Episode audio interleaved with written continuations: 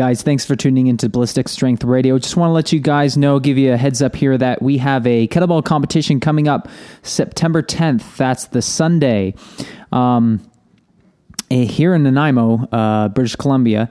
Uh, it's going to be held at Island Optimal Health and Performance Center down on Dufferin Street. Uh, registration will be open soon, but not quite yet. We haven't got the website completely up and running. But uh, when it is, we will give you guys a heads up through social media and all the usual channels. If you happen to have any questions, please just give me a shout. You can contact me at ballisticstrengthnanaimo at gmail.com. This particular event is going to be uh, held somewhat in partnership with the local weightlifting club, the Hercules uh, Weightlifting Olympic Weightlifting Club here in Nanaimo. They're going to be having their Island Invitational Olympic Weightlifting Championship on the Saturday, and we'll be having our competition on the Sunday at the same location. We'll have a number of sponsors. Uh, we're going to have prizes for top podium spots.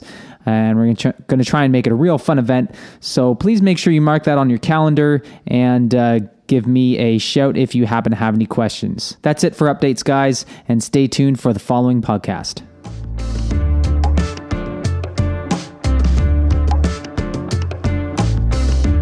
So, um, we're back on Ballistic Strength Radio, and here I have Charlie Fornelli, um, Canadian pro lifter, who's joining me today.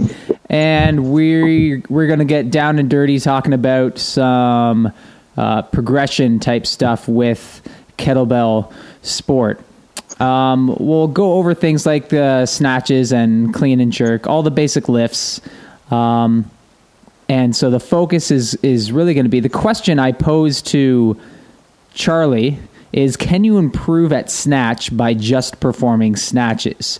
So literally just doing snatches a full snatch in your kettlebell training and no other additional accessory work like no swings, um, no, I don't know, basic overhead stability work, um, nothing special. Uh, so, what do you think, Charlie? Can you improve at the snatch by just performing snatches? I think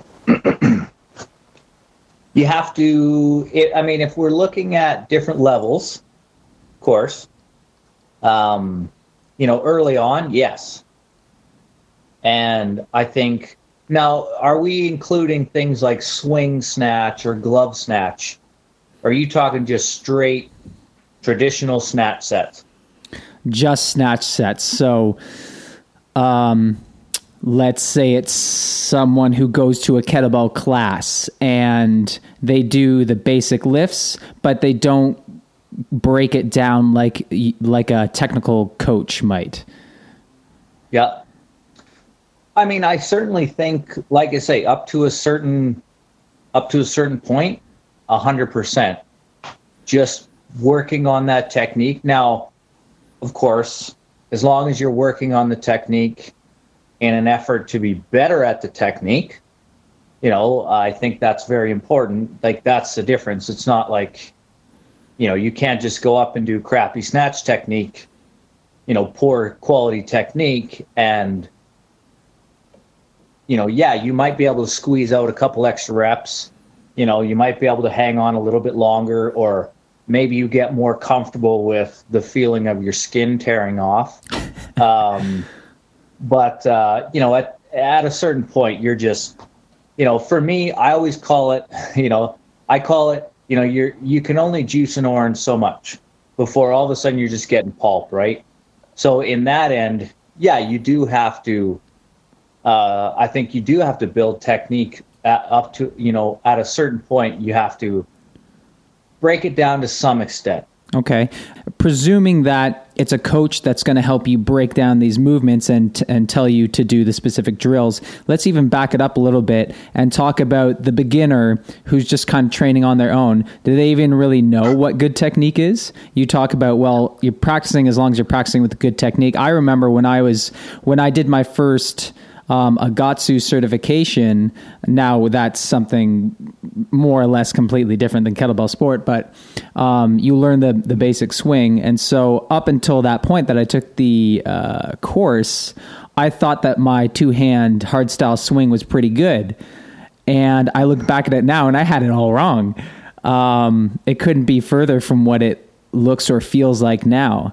But I thought I was doing a pretty good job. Uh, even if I think about the sequencing of it, I was just completely wrong. My quads are just snapping and and and locking into place way too early and long before my hips came through, and everything about it was just wrong. But I thought it was right. So, well, I mean, I guess there, that's absolutely, you know, the challenge, right? Of course, is training on your own. Um, I know you know, and and I don't want to get all get anecdotal and everything like that. No, please get um, anecdotal. but I, I know, like, say for myself, um, I've always, I think for myself, it's always been so, not numbers focused, but it was always, like in my own head, it was always, what am I doing wrong? Like that's what i was always trying to that's what i was always at, at, the best of my ability as i progressed that's what i was always trying to look for right like mm-hmm.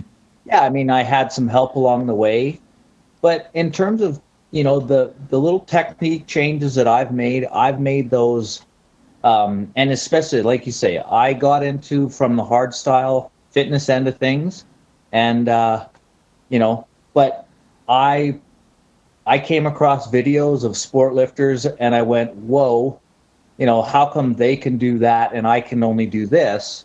And so I started looking into, you know, from my own end, trying, you know, looking for more detail and that kind of thing. Um, so, you know, long story short, I think, I, I think it's very difficult to do it on your own with only snatching. Yeah.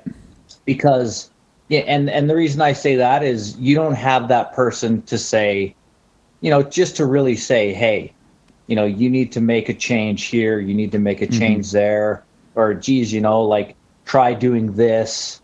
You know, it's it's a little bit too much where somebody is trying to intuit it without having, you know, the base to use intuition, you know? Um, and, and I think that's where, you know, if, if your intuition tells you to do, you know, like you say, this big heavy knee snap, you know, and your hips kind of following through behind, then that's, you know, then that's going to be less than ideal. You know, if you're, you know, if the way that you're turning the kettlebell over into your overhead and, and all those kinds of things, right? So you know, there's where you have to start being a little bit more. You got to be a little bit more uh, accessible when it comes to using some of those, those you know, working on things like swings and and you know, playing around with those different mm-hmm. aspects of the lift. Um, back when I was still just learning the swing and doing the whole Legatsu thing, it felt very much like swings were completely different from snatches, a different beast, uh, which were completely different from cleans, et cetera, et cetera. But now I come from this viewpoint that it's it starts in the same place.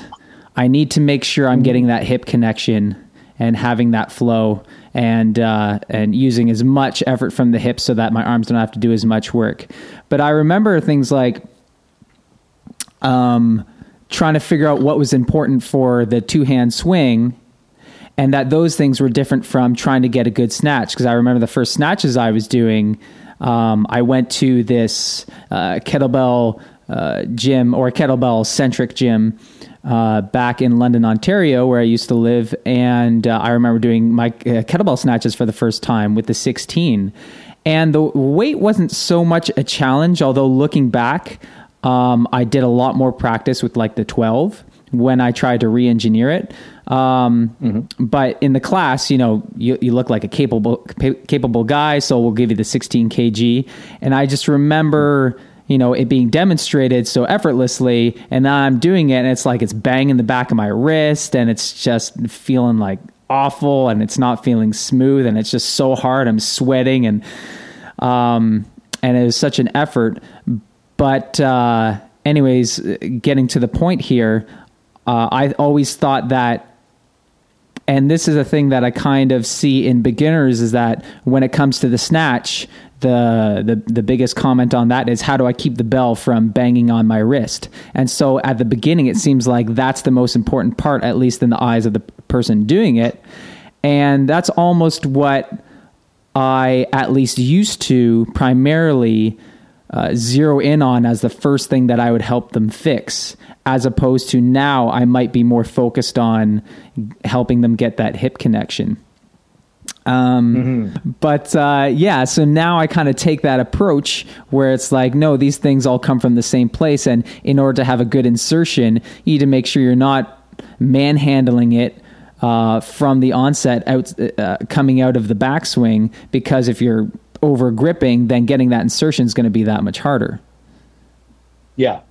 Well, I think, you know, it is. There's a, a lot of those things, you know, like with so many different things, so many different things in fitness and exercise, you know, your brain says, okay, I want to avoid this, so I'm going to do this. But in, you know, in uh, many cases, those two things are actually making it almost worse in a lot of ways, especially if you look at it in the long run. Like, mm-hmm.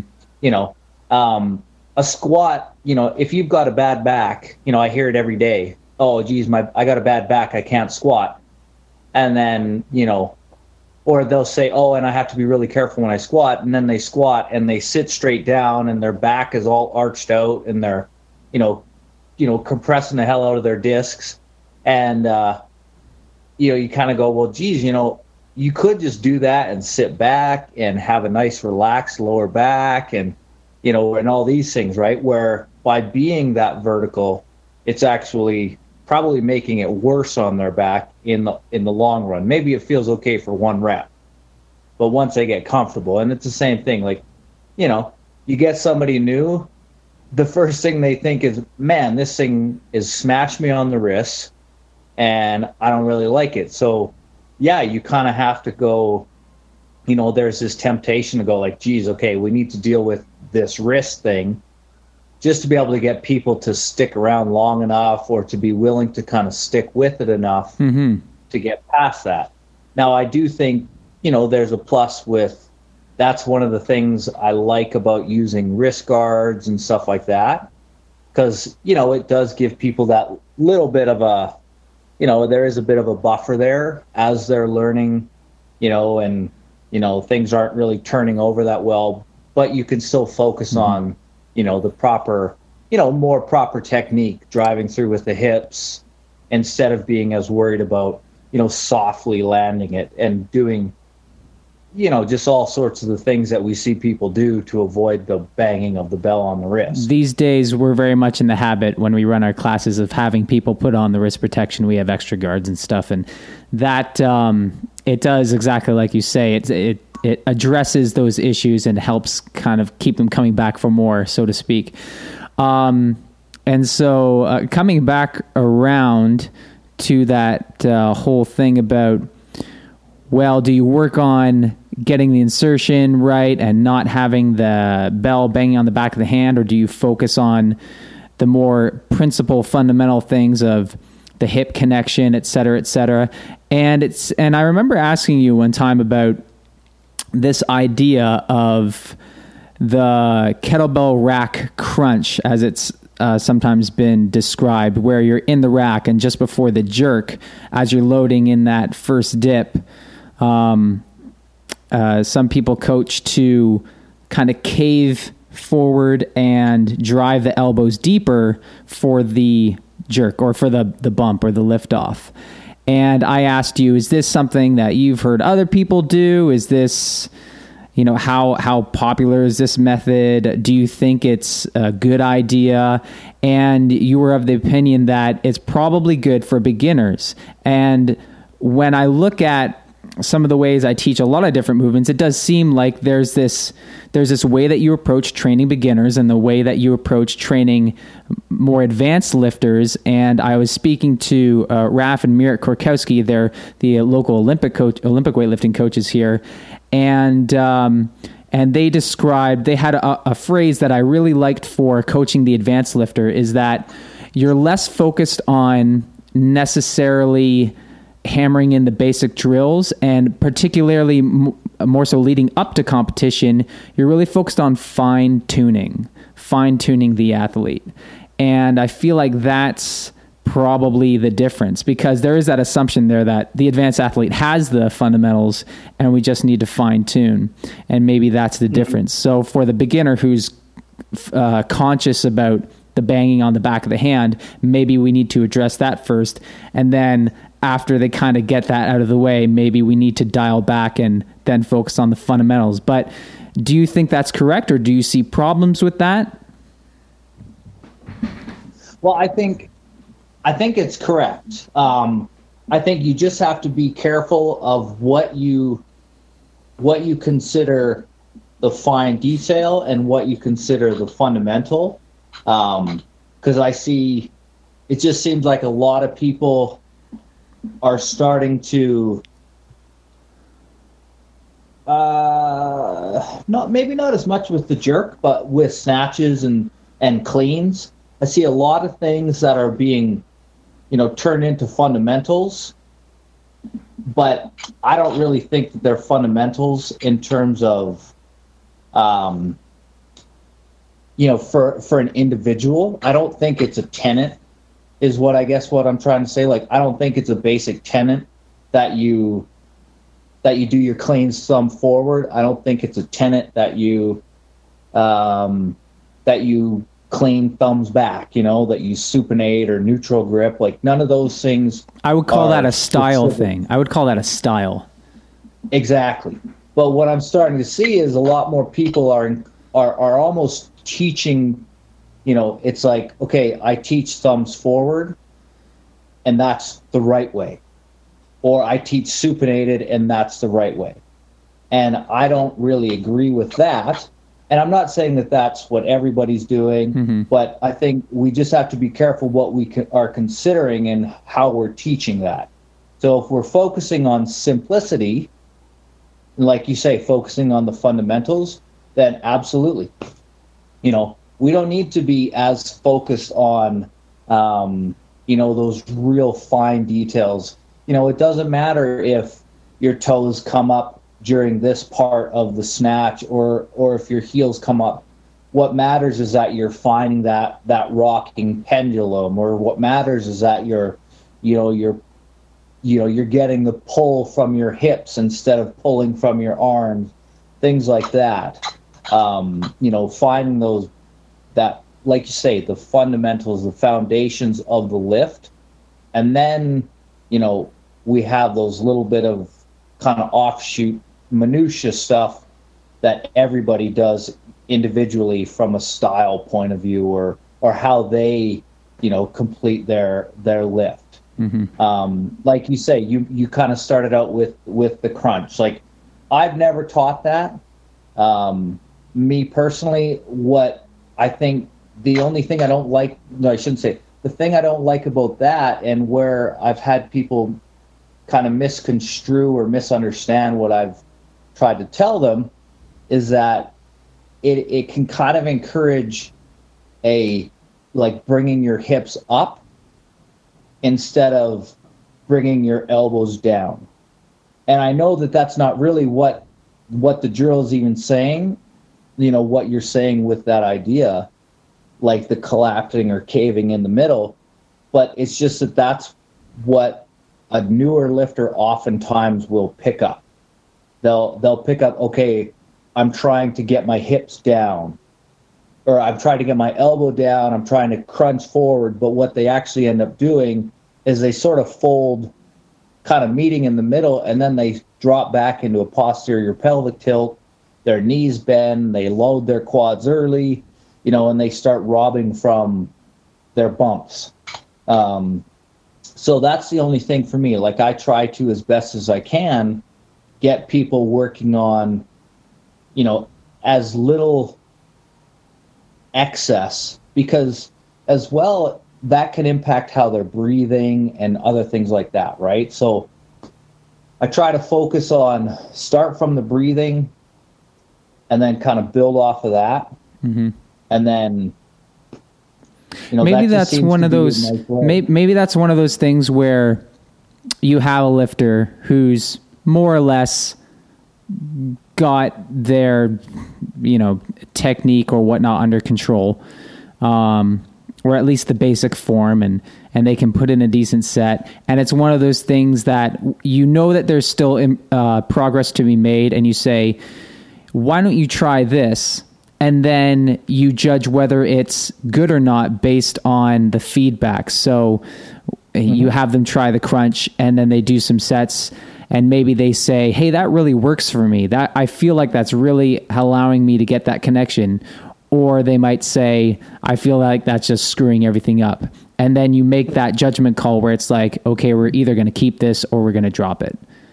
And then yeah. yeah. Maybe it's one of those things. Yeah, and I think yeah, well, and I think you know, with that, you know, uh, some of those things can even be it's almost it's almost the way that a person learns too, right?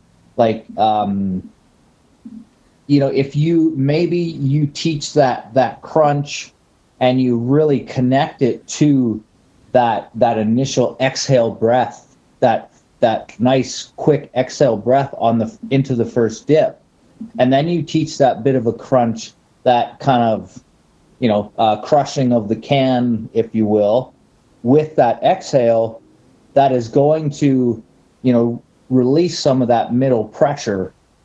And it's going to just remind them that, yeah, I, I might be kind of doing this crunch aspect, but it's also tied in with that exhale breath, which is as well just naturally, you know, anatomically, it's letting off pressure in the middle, which is letting my elbows stay a little bit better connected, you know, those kinds of things. So tying those two together can be, you know, probably a more effective way.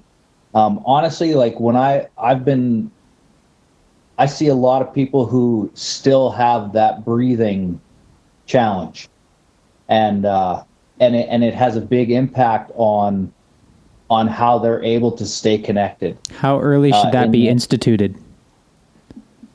From the onset? Well, I think.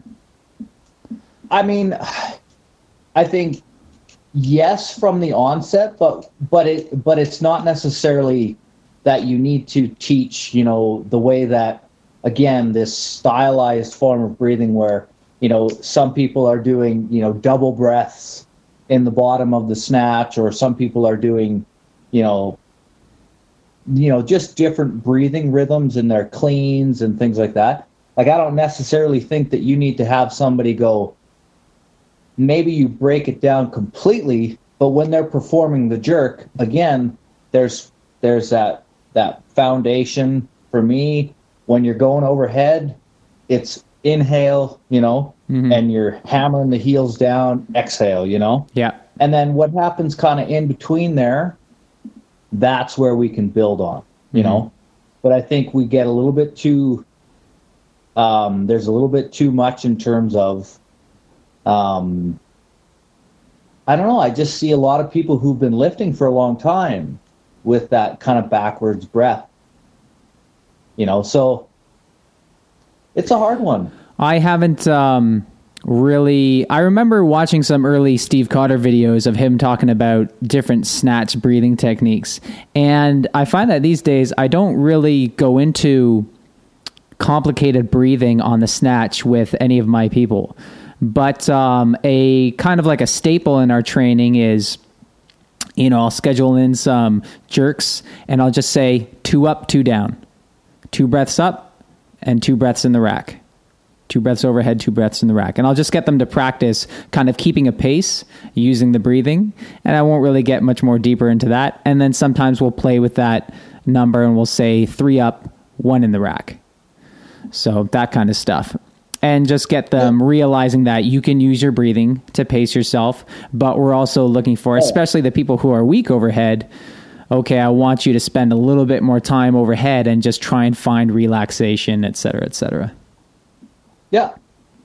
Yeah, no, for sure. And I think, you know, that's, those are good ways to, to remind people that, hey, breathing, you know, you know, it has a purpose, you know, and that per, you know, there's, you know, of course, there's the there's the the direct purpose, which is you know taking in oxygen and all that stuff. But what is oh, is that what it's for? Do?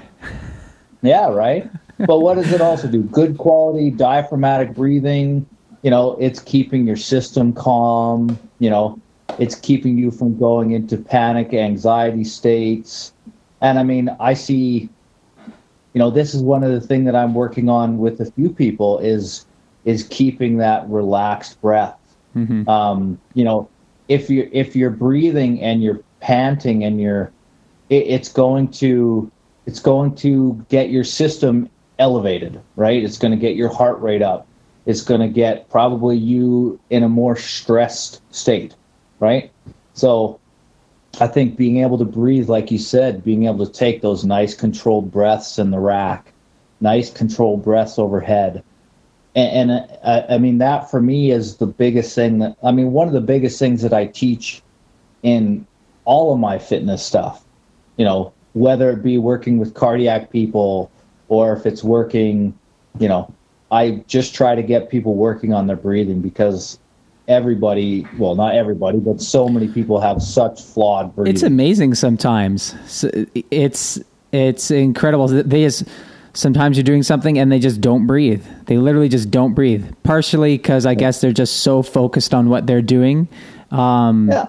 Because it's it might be something that's just so new to them, and then other times it's just out of habit. They're just they're holding their breath, and yeah. it really negatively affects so many aspects. And uh, personally for a lot of things, especially with single leg stance stuff, I feel like if you hold your breath during, like, say, a single leg deadlift, chances are you're toppling over. I try to get my people to really avoid holding breath on things like single leg deadlifts because um, I, that's one thing I pay attention at. If they if they're having if they're losing their balance consistently, I watch their breathing. Chances are nine point nine times out of ten they're holding their breath and then I get them yeah. to say, I say, this time I want you to just exhale as you go down, just trying to relax as you're descending into that uh, deadlift. And it can be the other way around. It doesn't have to be down, uh, exhale on the way down, but um, and it really just cleans it up. Well, I think you know breathing, you know, without again without sounding obvious, it's super important.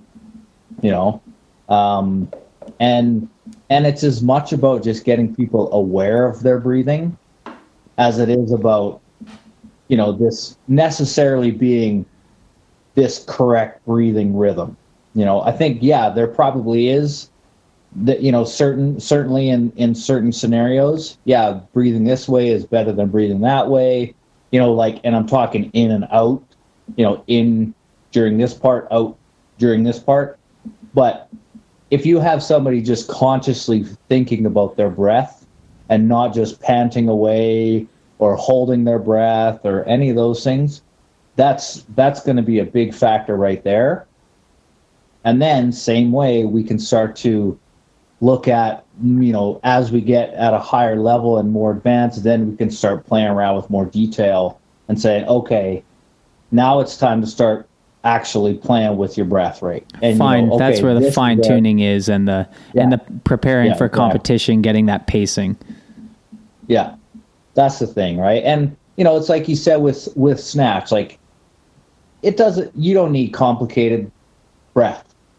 You know, you might you may you know gradually evolve or progress into a more complicated breathing style but as you're developing you know it's simple exhale, inhale. Mm-hmm. You know, do it do it in a controlled rhythm. Mm-hmm. And your body is going to appreciate it. You know, you're going to stay calm, all those things. Okay, let's come back to snatch and specific drills. One thing that I used to do uh, a lot and have my people do was high pull to a snatch, build up the height, and then go for the snatch. I never do that anymore, or at least I rarely do it except for except on a case by case basis where someone is just consistently lifting the bell with their arm overhead. And then I'll be like, "Okay, well, obviously trying to get that hip thing going isn't really helping you build that height and that initial impetus to get that weight moving because you're still just lifting it with the arm. If you're going to lift it with the arm, let's get that elbow up there first and get you trying to move into that lockout as fast as I can get you to do it. and then maybe we can come back to the hip thing. Um, do you think that's acceptable, or do you think there's a problem with even with that going back to the high pull and using that to teach snatch? And this might Well, be certainly- now this. I think this also touches on the thing where it's like um, that discussion of I wouldn't call it a debate, but the discussion of elbow out or elbow in. So elbow out being very Valeri style, and then elbow in being, I guess, more a contemporary style. Yeah, sure. Yeah. No, I mean, I think, well, it's certainly something that, that I used to use. Um, I don't, now I will, I'll, you know, I would definitely add that I don't work with a ton of different lifters. Um, so, and I don't end up doing a lot of kettlebell stuff with a lot of people. But in the past, absolutely, I would use that because I, it, like you say, it gets people thinking about keeping the bell in tighter. And, and yeah, if again, I think we are, if we're going to talk about you know newer lifters, then absolutely, let's talk about newer lifters and say, okay, if you're going to pull the bell up with your arm, I want it to be in the right place. Because odds are, I mean, let's be honest, if you can grab a kettlebell and you can lift it overhead with your arm primarily, mm-hmm. it's probably not that heavy of a bell. You know, and if you keep that bell in tight, you keep that bell in tight as you're going up into that overhead position. I don't care. Once that bell gets to be, you know, a 20 kilo or certainly a 24 kilo, you're no longer pulling that bell up with your arm overhead, not for any more than a few reps. And you're going to start getting that, just that natural feedback from a heavier weight, right?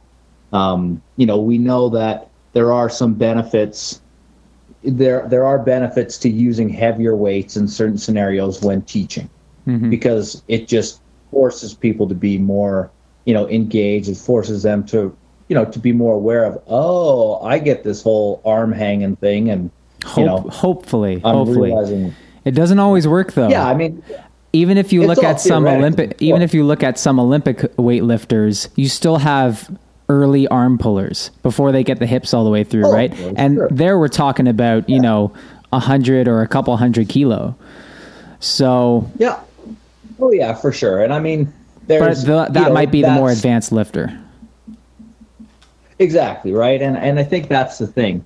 Um, it's all about it's all about just building things up and progressively adding. I mean, you know, the the first question was, can you get better snatching? Yes, just snatching, absolutely, hundred percent you can.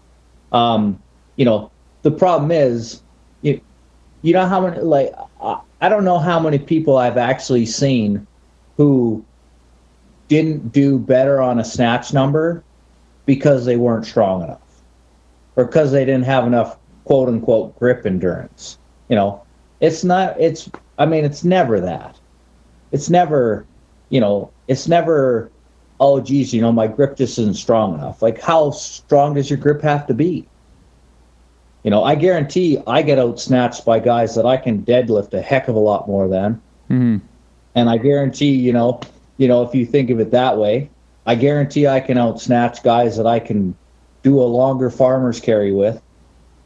You know what I mean? So it's it's technique, it's grip efficiency, you know, it's it's just having that you know, that fortitude to being able to hold on to the thing in that same way and not deviating your grip just to avoid the discomfort, all those kinds of things, right? Mhm. It's it's hand being able to handle that that repetitive stress. Yeah. You know, so it's all those things. And so that's why I say, yeah, I mean, snatching is big. Um, and it's a huge part of my personal my training. I mean, I do assistance drills, but my I do glove snatch and I do swing snatch and I snatch. You know, I don't do I don't do wrist curls. I don't do you know band finger stretches. I don't do farmers carries.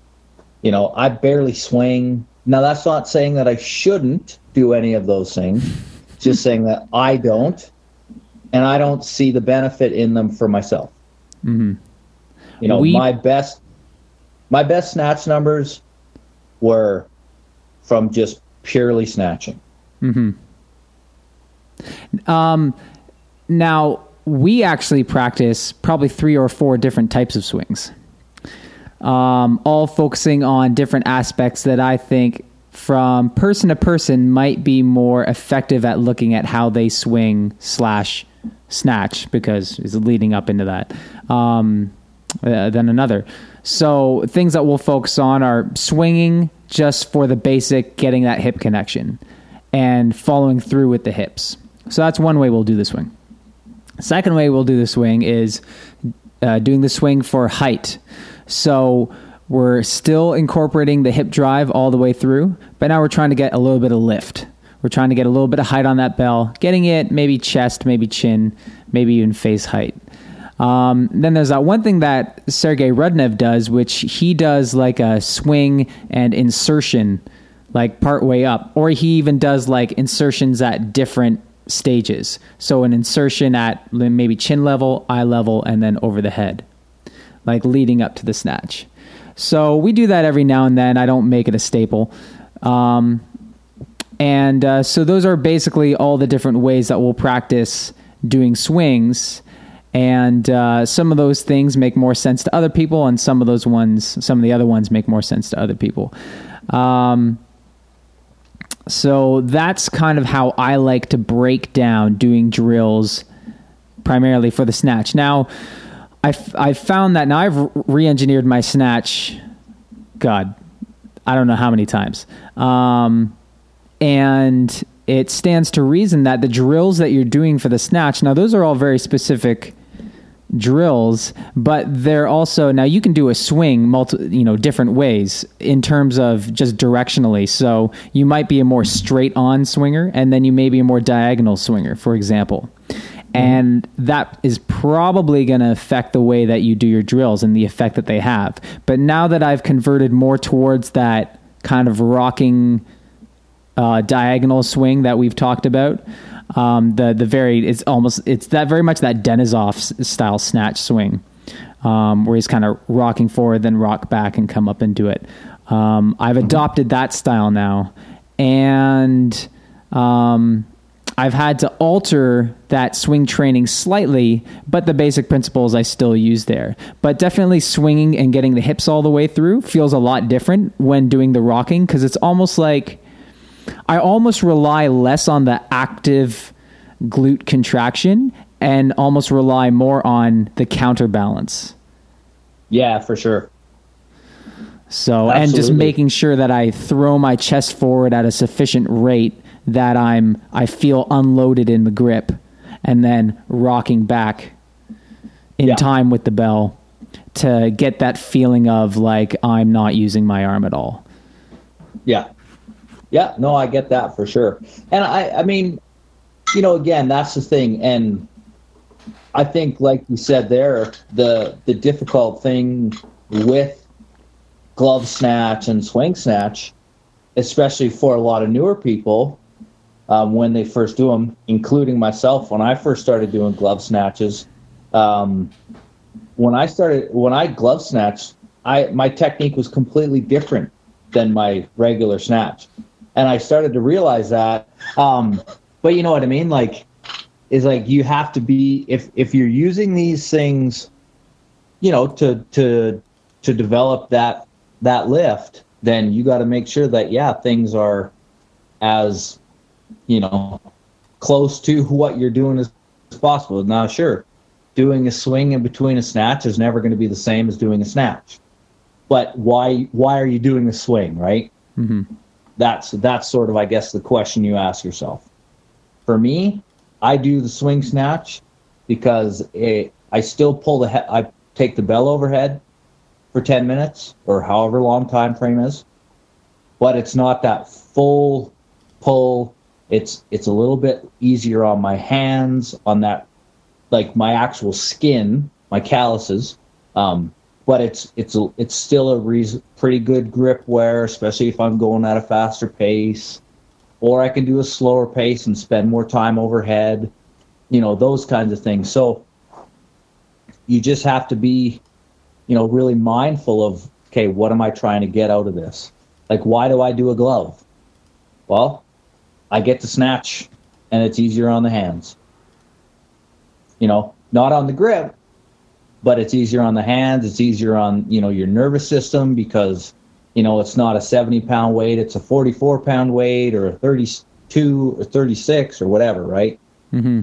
So from that end, um, but yeah, it's, I think snatch is, it's just such a nuanced lift that you can't you you really can't spend too much time working on those nuances you know and you can't you can't muscle through them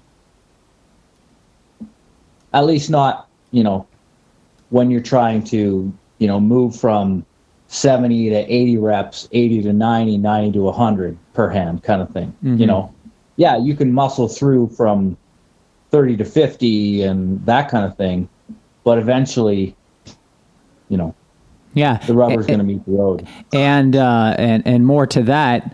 Um, for the longest time, I was staying around 150, maybe hitting 160 snatch with the 24 uh, once, maybe twice. But um, I've been consistently getting anywhere between 180, 190, and that is mostly to do with me changing my technique to that more Denisov style snatch, um, or at least it feels. It doesn't look exactly like that, but the feeling is when I see him do it. That's the feeling I'm going for. Um, so you know, body types notwithstanding. And Sure. so when you when you look at the change in numbers, it's not like my grip strength or grip endurance got you know 25% better from when I was doing 150 to 190. Yeah. Right? It had so No, much sure. more to do with the technique. And actually, there is some literature done mainly by a lab in Europe um, where they actually looked at the correlation between grip strength, absolute grip strength of kettlebell athletes and their snatch numbers. And um, there was no correlation between the strongest grip and uh, the best snatch numbers. Made no difference. yeah So No. I mean, there there there's that that adds side, to yeah. so that adds to our understanding of you know what's important. Yeah. You know, one of the things I think is is interesting is I would it would be very interesting to see, you know, if you followed lifters, you know, through their progression and really kept an eye on how their numbers progressed, you know, went up and went down and back up or whatever. It would be interesting to see how much how much of that change comes from you know the big major technical changes and how much of it comes from the the more uh, you know the more specific changes. Like i know for myself one of the biggest things for me was there was a video out recently but it was just the idea of regrip um, now I know for myself, it's never been, you know, where in drop I'm regripping, like the actual position. It's always been where my torso is. Basically, if I, if for myself, if I was more, if I was, uh, you know, I call it ahead of the bell, like I'm chasing the bell down and at the bottom once I have that weight in my hand fully and I'm hitting it, if if I wasn't kind of chest up, that bell was coming to a much more uh, a sharper turn at the bottom, and it was therefore putting more stress on my hand. So it was less about you know at what point I was regripping in terms of you know the actual drop, but it was more about where was I in relation to that regrip Mm-hmm. you know so it was like if i regripped and i was too far forward with my chest instead of me grabbing that weight and then my arm just countering you know the bell counterbalancing against myself as it swings back it would be taking and i would be having to actively hold that handle you know and actually dealing with that downward slowdown of the force because my arm wouldn't be you know fully straightened and I would have to control it more. instead of it just swinging naturally back.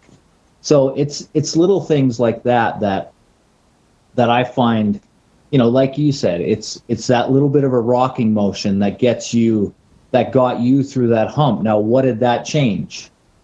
Probably not that much from, you know, like from an actual uh, mechanical standpoint, but it made enough of that change that it that it gave you, you know, the extra 30, 40 reps that you were looking for or whatever, 40, 50 reps, right? Mm-hmm. So it's just that little bit of, of grip efficiency. It's that technical efficiency that just cleans things up. You know, it's less wear. It's, you know, there's less pulling on the calluses. There's less pulling on the hands.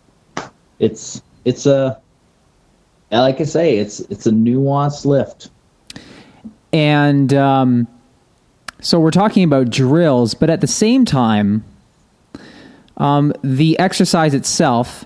Now we said, can we get better at the snatch by just performing snatches? You said, of course, but um, it's probably not going to get you to your ceiling. Um, you know, your optimal, your not optimal, but your the, the your maximum performance, basically. Um, and that is yeah. that is basically exactly what Raf and Mirik, uh, my Olympic weightlifting coaches, said. Is that you know, Mirik was like, absolutely, you can get better at snatch by just doing snatch, but you're not going to maximize your potential. And so, and that might be more pertinent to the advanced lifter. But so coming back around to the snatch, um, and and adding on to what you said about well there's a difference between practicing and practicing is not necessarily practicing because there's deliberate practice and then there's just going through the motions basically.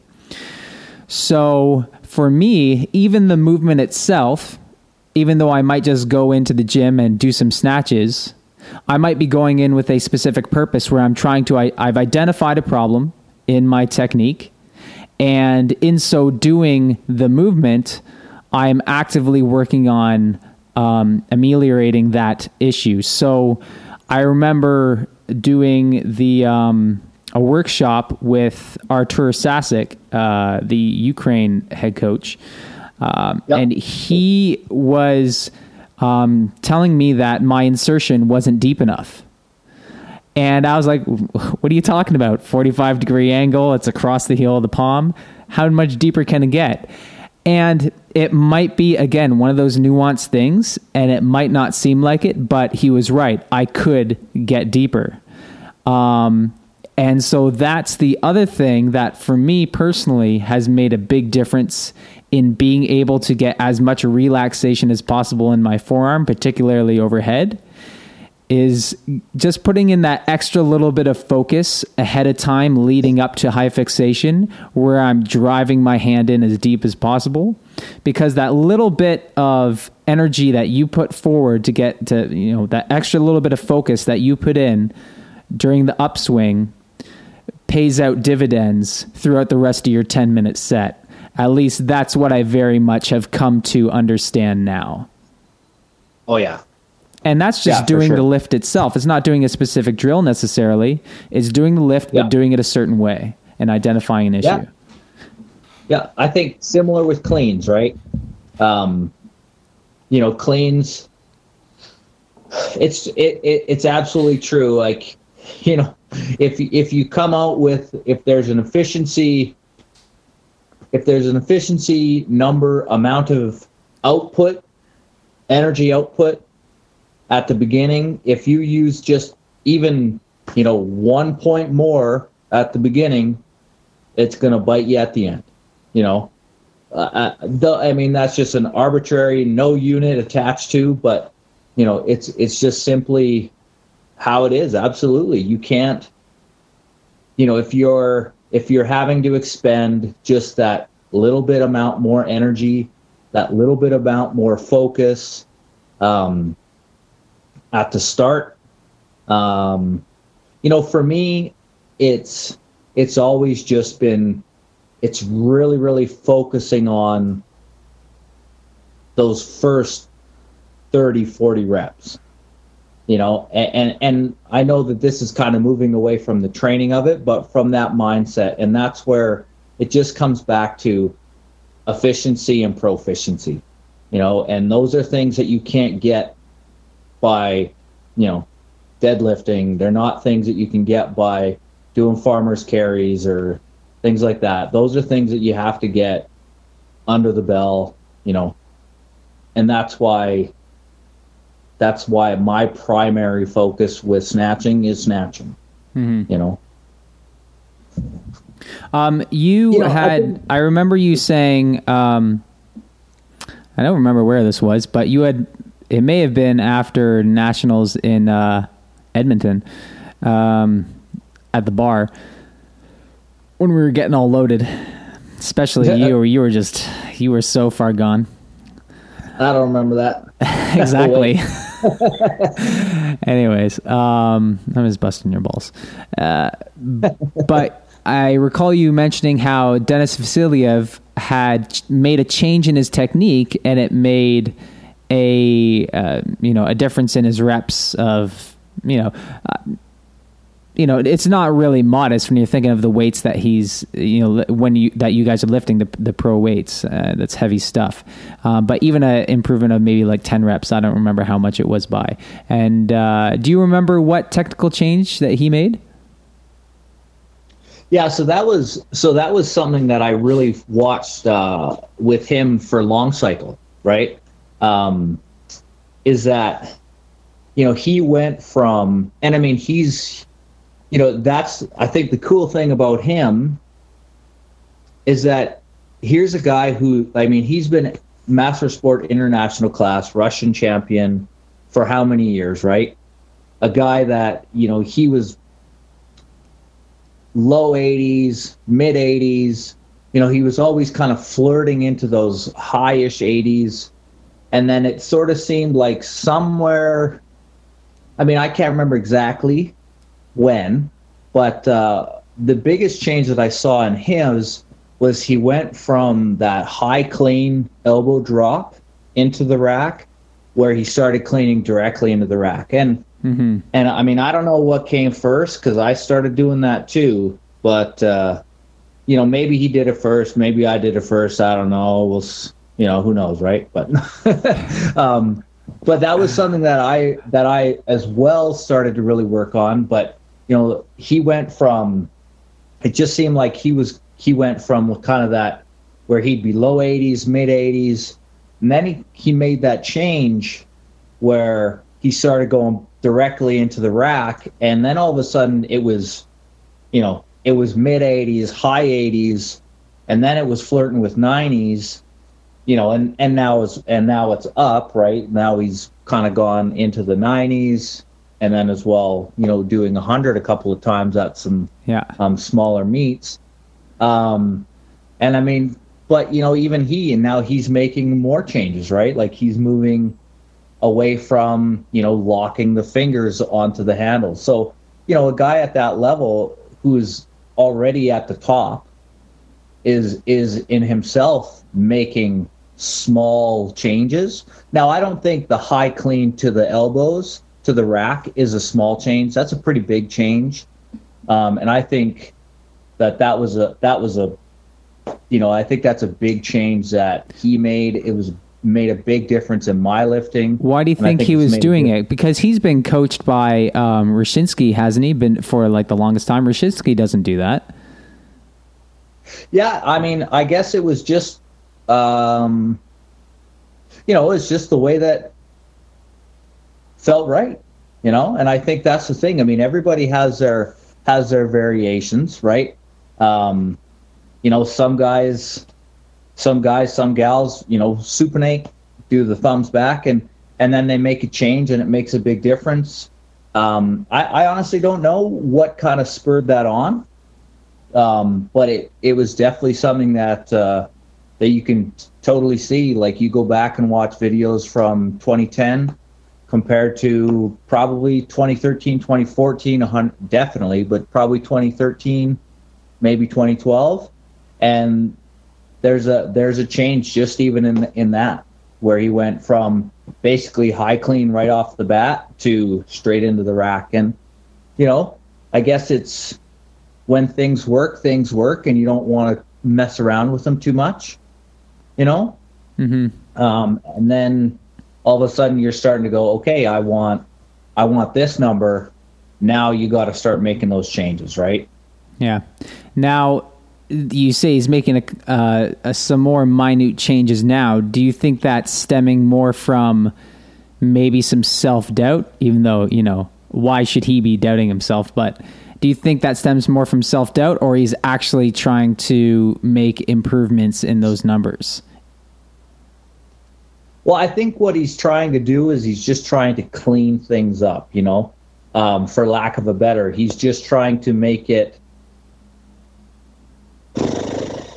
like he's trying to make 90, 90 plus even cleaner than it than it is. You know what I mean? Um, so he's trying to improve upon the proficiency. Now, is that going to result in bigger numbers? I guess that remains to be seen, right? Um, I could see um, avoiding locking the fingers, cutting down even a modest amount of time that might help him fit in another rep or two um, total.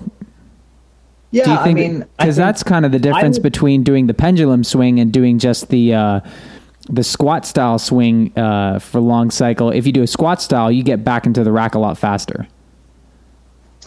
Yes, but a heck of a lot more wear and a heck of a lot more fatigue on the legs, right? Mm-hmm. Um, and that's that's the problem I think with long cycle is that it's such it, you know it's just a big lactic builder. It's a big acid builder, so it uh, burns the quads out as much as yeah. Of course, you still have your hands to deal with, but yeah, your legs play a lot there, and not very many guys do a do a squat style swing, right? No like in in the clean or gals, not to sorry. Yeah. Um, but you know, I think I think he's trying to just be more balanced. He's trying to he's just trying to fine tune so that because because even still, I mean, I think I, I mean I, I haven't watched. I can't recall his the set where he did 113 or whatever with the 28s. Um, but uh, you know, he he oftentimes still goes to a higher clean as fatigue sets in, right? Mm-hmm. So what that means is, yeah, okay, so if he can get to 80 without going to the high clean, and then he can, you know, then he does does those last 10 or does those last 15 with a high clean. Well, what if this change can get him to, you know, 85 or 88 without the high clean? and then you know then he adds those 10 or 15 on top of that kind of thing you know what i mean because i don't i mean denisov did 116 so in terms of time there is time to find those reps and i don't think it's necessarily the finger lock it's just being able to get yourself back in position to be able to do that jerk and that's where I think he's trying to clean up the amount of time he has to use at the end of the set. You mm-hmm. know what I mm-hmm. mean? Yeah. Yeah. And then, of course, there's the elephant in the room where there's improvement to be made through pharmaceutical tactics. Um, yeah, I mean, but we won't go there. Yeah, uh, but it exists. Um, yes. I want to mention uh, Tashlinov. You know which lifter I'm talking about? Ilya Tashlanov? Yes, Tashlanov, yeah, yeah. Now, one thing I noticed with him is that he gets way up onto the toes in the first dip. Like his heels are are way off the floor in the first dip. Much in the same way how if you go through the Laboratory of Champions manual, um, his name escapes me now. Who's who's Lab of Champions? Which guy am you I mean Arseny? Yeah, Ar- um, Arseny. Um, yep. He talks about that spring effect where in the first dip you get onto the toes and you and you rely on the kind of elastic buildup in the quads, so anterior leg, uh, rather than kind of sitting with a you know dropping with a flat foot and then driving with the whole foot and then up onto the toes for that initial lift off. Um, more than anyone else, Tashlinov gets like way onto the toes in that first dip, and it works for him, and he's so explosive. But I mean, that's one of those things where it's like in kettlebell sport. Well, in the first dip, do you allow your your heels to leave the floor, or should you be dropping into a more stable position from which to create that initial drive? Uh yeah, that, I mean that's always that's definitely challenging. I mean, I think he certainly uh he is uh Tashlanov, he is definitely you know, in my opinion, he's a he's outside a standard deviation. You know? um just in that, like you say, I mean, I don't know I don't think that there's a more explosive lifter um, in kettlebell sport. Um, know, maybe uh, I'm not as up on some of the newer guys, but he is. I mean, he is so fast, and mm-hmm. he has got, you know, more pop than anybody. I mean, he he's not he's not got a super deep second dip like a lot of guys. Um, he's just explodes up, and I think that that's probably, you know, it's those two things are likely, you know, symptoms of each other. You know, that not having a super deep second dip, which is probably forcing him in some ways to have more speed because, you know, he's got to get quicker to the lockout or he's going to be doing more, you know, just more time under tension there. Mm-hmm. Um, and but maybe but as well because he's getting that speed from that maybe that heel up on the first dip you know it's allowing him to be able to do those things right yeah. So it's kind of like cause and effect, symptoms of, but you know, yeah, he's definitely one of those guys that is, he's so fast.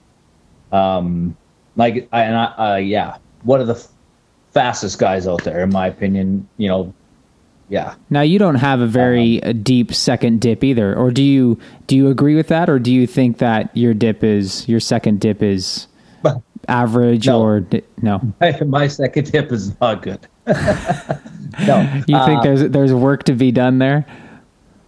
Well, there's definitely some work that could be done. Yes. Um, Do you find I it think, a challenge to to change that to I guess make it deeper? Yes, and a, a big part of it for me really is just it's like it's overhead mobility slash flexibility. Um, it's when I get when I get really deep, it ends up being just a ton of stress on my back. Um, mm-hmm. Now, again, uh, the, and that's not because the second a deep second dip is inherently bad for me.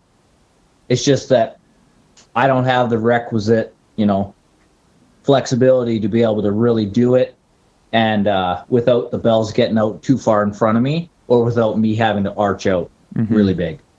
Um, you know, my heels tend to come up in my first dip, but that's not something that I actively do. I uh, I don't have great dorsiflexion, um, especially on my right ankle. So I think it's that's just more of a natural tendency for myself. And do you do drills um, to correct or mitigate that? Like, do you do four point jerk? Do you do some ankle mobility stuff? Do you do it right before a session? Uh, uh, I'm not. this this is where you might if you if you had your own coach kind of barking in your ear saying, "Okay, you got to do this because right now your second dip is subpar and it ain't cutting it." Yeah, I definitely. Uh, I can be honest with you though. I personally don't do slow jerk. Okay. I don't do the four point jerk. Um, but I think you know for myself, it's that that long overhead position does not feel good for me. Um, so again, it's not that it's a bad drill. It just I don't find myself getting the benefit from it. Mm-hmm. Um, it, it, it gets into my head. It uh, it puts doubt into my head, and that uh, drill. It, it get, yeah, like for me, it uh, it gets me away from the speed that I that I look for in my jerk. Um, so you know that's where I that's what I like to like me personally. It's not that I that I avoid my weaknesses, but I'm not going to I'm not going to detriment my strengths. You know what I mean? Mm-hmm. Um, just just to do a drill is all I'm saying. Like, you know, for me personally. Okay. Uh, that's actually one of these specific drills that I use to help me address um, trying to curb get the heels coming up in the first dip. So I'll specifically Yep. practice, you know, dropping down into that first dip and locking that bottom position and trying to create more or less um, that muscle memory of this is how far I can dip before my heels leave the ground. Um, because for Yep. me personally, I find that pressing with my whole foot gets the job done a lot better for me. And I find a shallower for because I tend to, to first dip deeper than um, I think is good for my overall numbers. So I try Yeah. to make an effort consciously to uh, do a shallow first dip because I find that my pop after that is a lot better. Um, Yeah. because I e- either it's a it's it, it, whether it's my heels coming up or it's my pelvis sliding a bit more forward than it should, and so I can't really get as much hip pop because I'm already so far out of position with my hips that I can't quite get that pop vertical.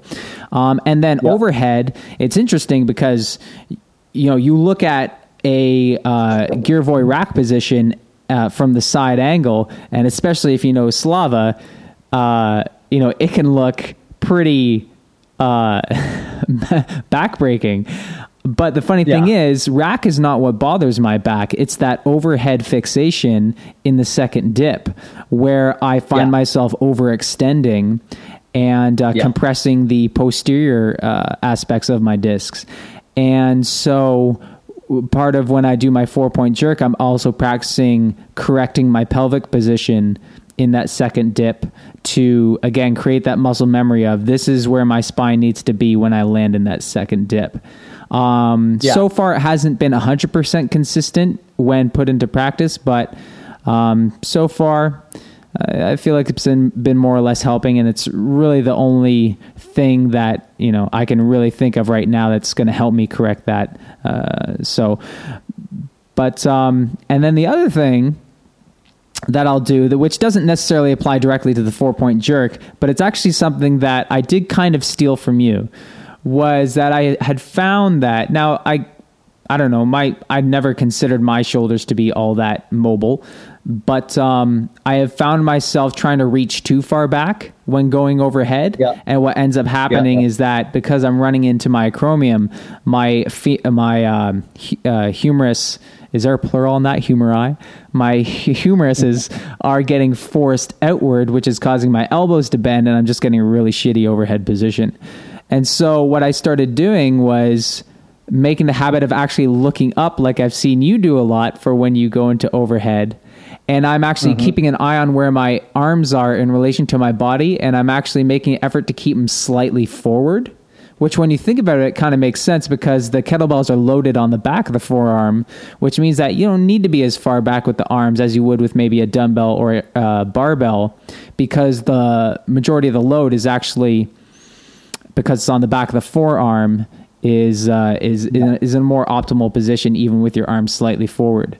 And I found that by keeping my arms slightly forward than I think I than I instinctively think I should place them, I'm actually finding my shoulders a bit more relaxed when I hit that high fixation, which is really weird because I don't feel like I'm hitting alignment and feeling like I'm hitting balance and feeling like I can just, you know, have the skeletal system supporting the weight when I'm that far forward, but it feels like it is. It feels a lot better. Yeah, yeah. I mean, it, that's definitely, uh, you know, it, it is. It's something that that I that I've kind of had to, not had to, but that I've also, like you say, I've worked that into.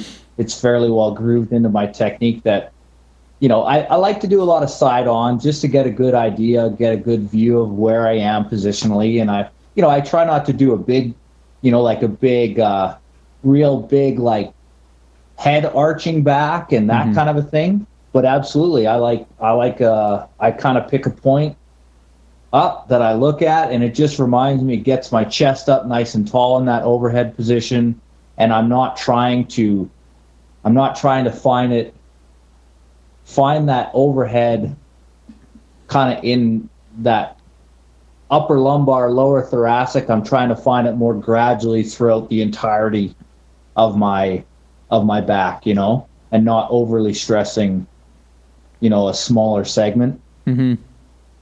So, you know, it's something like trying to think about keeping my ribs from completely flaring out when I'm overhead.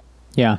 You know, and, and and then like you say, just trying to get into the getting into a nice overhead position to what feels right, not what you know somebody tells me is right. Now, all of the other drills that I do, uh, the swing drills that I do for snatch, uh, have application for cleans because it's still necessary that you bring your hips all the way through and stuff.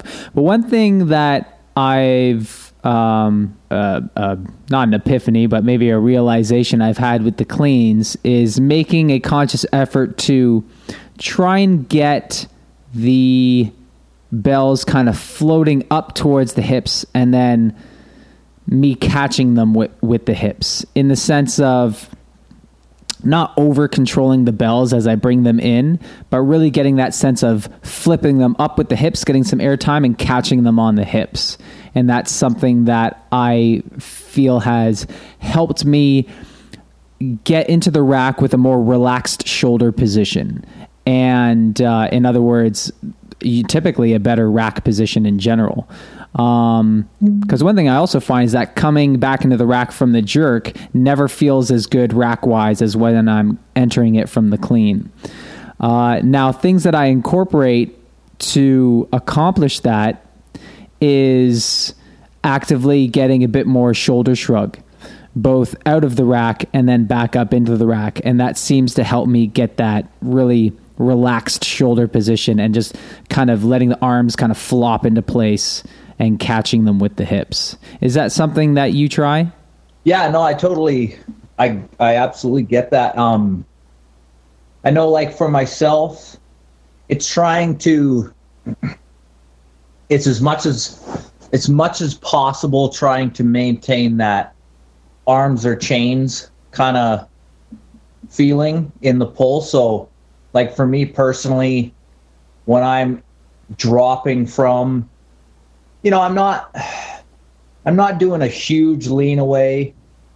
Um, but usually, yeah, I like I like to do just a little bit of a shrug, just to kind of give that little bit of a, um, just a almost a sense of weightless as I toss the elbows over. You know, not away, but just turn them over mm-hmm. and kind of give that little bit of a counter, and then like you say counter pulling back up and then just fl- flipping them into place and i know for myself when i'm feeling on it just happens sure but like when i'm really working it i'm really thinking I, i'm almost thinking on the way up is that like you say I don't think necessarily for myself. I don't think shoulder shrug, but I think, I think kind of shoulders back, and and what that does for me is it just reminds me. It gets me thinking about pulling the bells back into my body, and not just vertical. Um, and where that has made a big difference in the past is again, it's not the first five, six, seven minutes or eight minutes, it's the last two minutes where it's made a difference. Mm-hmm. Because when I've lost that, you know, that real good fine control of my hand because the grip is wearing a little bit, you know, my forearms are getting a little bit tight. Um, I don't have as much of that wrist control, say. It's in that moment when I'm doing that kind of throwing my shoulders back a bit and pulling those bells back towards me that it just puts them it inserts them way better rather than when i'm just flipping them overhead which feels fantastic mm-hmm. like i say for the first five minutes six minutes seven minutes um, like in vancouver you know here i felt good for six minutes and 45 seconds. And i felt like crap for three minutes and 15 you know?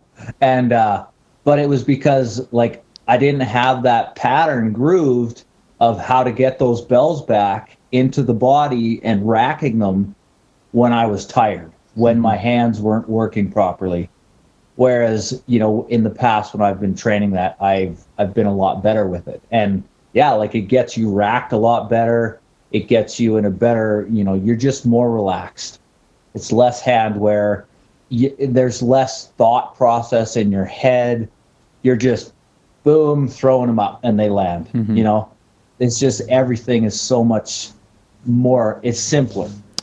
Um, For me, I feel like now it's really good to video your sets and and do your own uh, it's better if you have a coach but to do your own self analysis on on your lifts. But i find that me trying to fix that and getting that weightlessness and getting just a nice kind of uh, catch um, is something that I had to figure out by actually comparing video of how I do it to say how you do it because I'll watch you and your arc is so tight. It's just tight. It's like there's no arm effort at all and you just snap right up to vertical and they just the elbows are like already there and you just land it and it's perfect. Um, and then I'll watch mine, and it's like, well, from the outside looking in, it looks really smooth, and it looks like I'm doing it right, but it almost looks like it's too smooth, as though my arms are helping to guide the bells. Mm-hmm. And that's what I was realizing was that it was still coming up a little bit too high and then landing down because I was kind of carrying them up and then bringing them in as yeah. comfortable as possible. So, yeah. um, so I had to. I only figured that out by looking at other people's video, and maybe other people will listening to this will have uh, help comparing themselves to other people's videos as well. So let's move on from that one, and I want to mention the bump. The bump is like a classic accessory lift that I never do because I can't figure it out. um, but part of that stems from me having to figure out my rack position initially and just figuring out, well, how do I need to do a bump and, and where's the effort from the bump coming from? And am I happy with where it's at yet? And, and constantly changing my belt position and all that crap because all of that's going to affect uh, presumably how you're doing your bump. Um, what is the purpose and what is the idea behind doing the the bump? Is this a movement where you're practicing the lift off and you're actively using the arms and working them in a physical way and getting them to adapt to that stress? Or are you trying to take the arms completely out of it and get a feeling of weightlessness as they go up? Or what's the whole idea? Or is this a soviet secret that you're just not going to yeah right.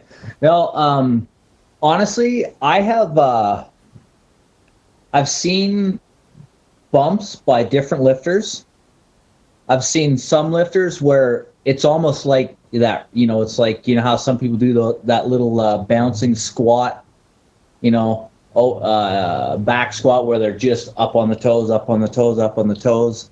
I've seen some people do it like that, where really all it is is just that really, it's just the first dip and then up to the up on the toes.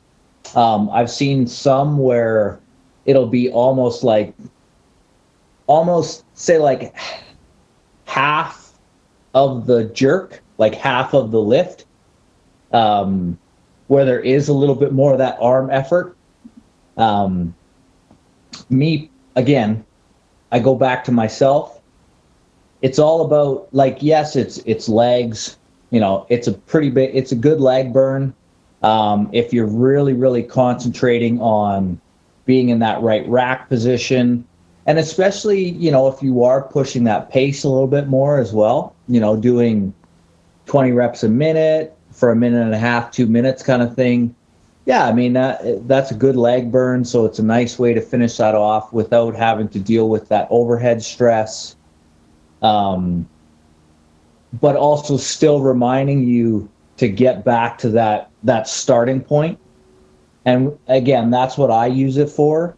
It's about getting it's about getting into the that starting point of the jerk as quickly as possible. Um, So is it required And- then? Is it required then that when you come down from the bump, that you have to land it right in your optimal rack position? for me, I that's my goal. Is my goal is to get into place, bang, just like it, uh, like as if it were a drop from the overhead. That's what that's what my goal is. Um, because I think it's all it's all about just grooving that pattern so that you don't you just get tolerant to that sensation that feeling of your elbows sliding in there the weight on the back of your wrist the way that it feels on your legs um, without having to necessarily then go all the way up overhead you know what i mean um, I, I think that's that's the thing, and I mean, not everybody does it. Not just like not everybody does swing snatch, or just like not everybody does glove snatch. Um, but I think there is there there can be a place. Um, but I do think for a lot of people, it's just you know when they're using it so, sort of arbitrarily, it's just like another. It's just more exercise necess- not necessarily really building on something specific, um, even though I think it does have that role. Um, and, you know, for me, it's that fast, explosive little bump. And then it's, you know, obviously that's what it's called, but, you know, that fast bump. And then it's just that real nice tight landing. That's what it is. And it's, and it's just getting, you know, like I always talk about, it's all about getting back to zero for myself. It's about getting back to that position where I am ready to lift as quickly as possible. Mm-hmm. You know, even though even though you got all the time in the world to bounce around, you know what I mean? Like you shouldn't. Um, just like yeah, I mean, I mean, you and I, we've talked about it. Everybody's talked about. It. It's like, well, well, what's so bad about the side rack? You know, if you're only going five reps a minute or six reps a minute for jerks, then what's so bad about the side rack? I mean, you got plenty of time. You know, you're only doing one rep every 10 seconds. You got tons of time to side rack. So what's so bad about it? Well, it's because you're getting away from where you should be. You know, I think it, it's you're you're giving into kind of that that mental uh, weakness for lack of a better, not sticking where you need to be. And, and, it's just those kinds of things. And that's what I use the bump for. Is it's it's like, hey, this this hurts.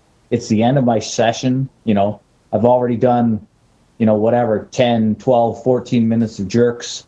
It's the end of my session. I'm standing on these things for two minutes. It's high pace. It's get back to get back to zero. And uh, that's I think that's it's a big part of it, right? Is it's not letting it's getting yourself comfortable with being in, you know, those posi- positions we know we should be in. Is there? A, can you possibly do it wrong where it makes it worse? Because sometimes I feel like that's what happens when I do it. Well, I think I think the thing of it is, is it is it's where like where it's not helpful or where it can be you know a negative or a detriment is when you when you're again like i say when you're doing the lift when you're doing the bumps just for simply for the sake of doing bumps you know it's not about building on your your technique Mm-hmm. you know if you're doing your bumps and they're complete and you know you're using a different rack position or you're doing your bump and you're you know, and this is just a generalized, but you know, you're you're setting your belt differently or whatever it is, then I think, you know, you're losing out on on some of those benefits, right? Because because you're you, you know you're trying to build on your technique, but it's not the same as your technique. That's just what I was thinking just now. Was that um, you got to know why you're doing it for it to work. You can't Yeah. just do it because you saw someone else do it. And with all my other drills, I know exactly why I'm doing it, why I want to do it, what I'm working on. Same thing going Yeah. back to just practicing the snatch itself, but focusing on that one specific part of it, or that one specific Yeah, thing, trying to get that insertion a little bit deeper, knowing exactly For why you're doing it, and that can be the the the whole difference. Exactly. Like like if you're just going to do 10 minutes of snatches because you know you want to throw the bell overhead 140 times, well, okay, but I mean if, if that's all if that's what you're thinking then that's then it's like that's 10 minutes of cardio. You know? And you could jump on an air bike, you could jump on you can go on the treadmill, you can go on a rower and wear yourself out, you know, and get your heart rate up for 10 minutes, 20 minutes. But if your goal is to you know, if you if if your goal is to do 180 snatches, doing 140 snatches, yeah, I mean it might have a place, but at the same time, you, there's a reason why you probably didn't do 180 snatches in that lift. You know, it's because you're you're worrying more about throwing the bell overhead than you are worrying about how you should be putting the bell overhead. hmm And you know, yeah, okay, at a place, at a point, there's a time when just doing work will do it. You know, that uh, you can, you know, throw throw ten things at the wall at the start. Some, at least one of them's going to work. You know what I mean? And that's the thing. But once you get to a certain point, you know, once you get to kind of that potential that is in innate in you, you're going to have to do something to improve upon that. And uh, that's where being much more deliberate about your practice. All right. Well, I think that just about sums it up, at least for today. Yeah. Uh, so um, yeah, we covered a lot of ground there. I appreciate you taking the time to discuss uh, multiple ways that you can improve your technique through progressions and drills and and uh, maybe even more importantly, mental psychological aspects to it and exactly how you go about implementing those drills and being mindful of what you're doing and the importance of knowing why you're doing something before you do it. Definitely. All right. Well, you've got Charlie Fernelli's endorsement right there. And uh, I want to thank you all for listening to Ballistic Strength Radio. This this has been another successful episode, and I hope to do it again soon. All right. Talk to you later. All right. Thanks, Charlie. Have a good night, bud. You bet. Thank you.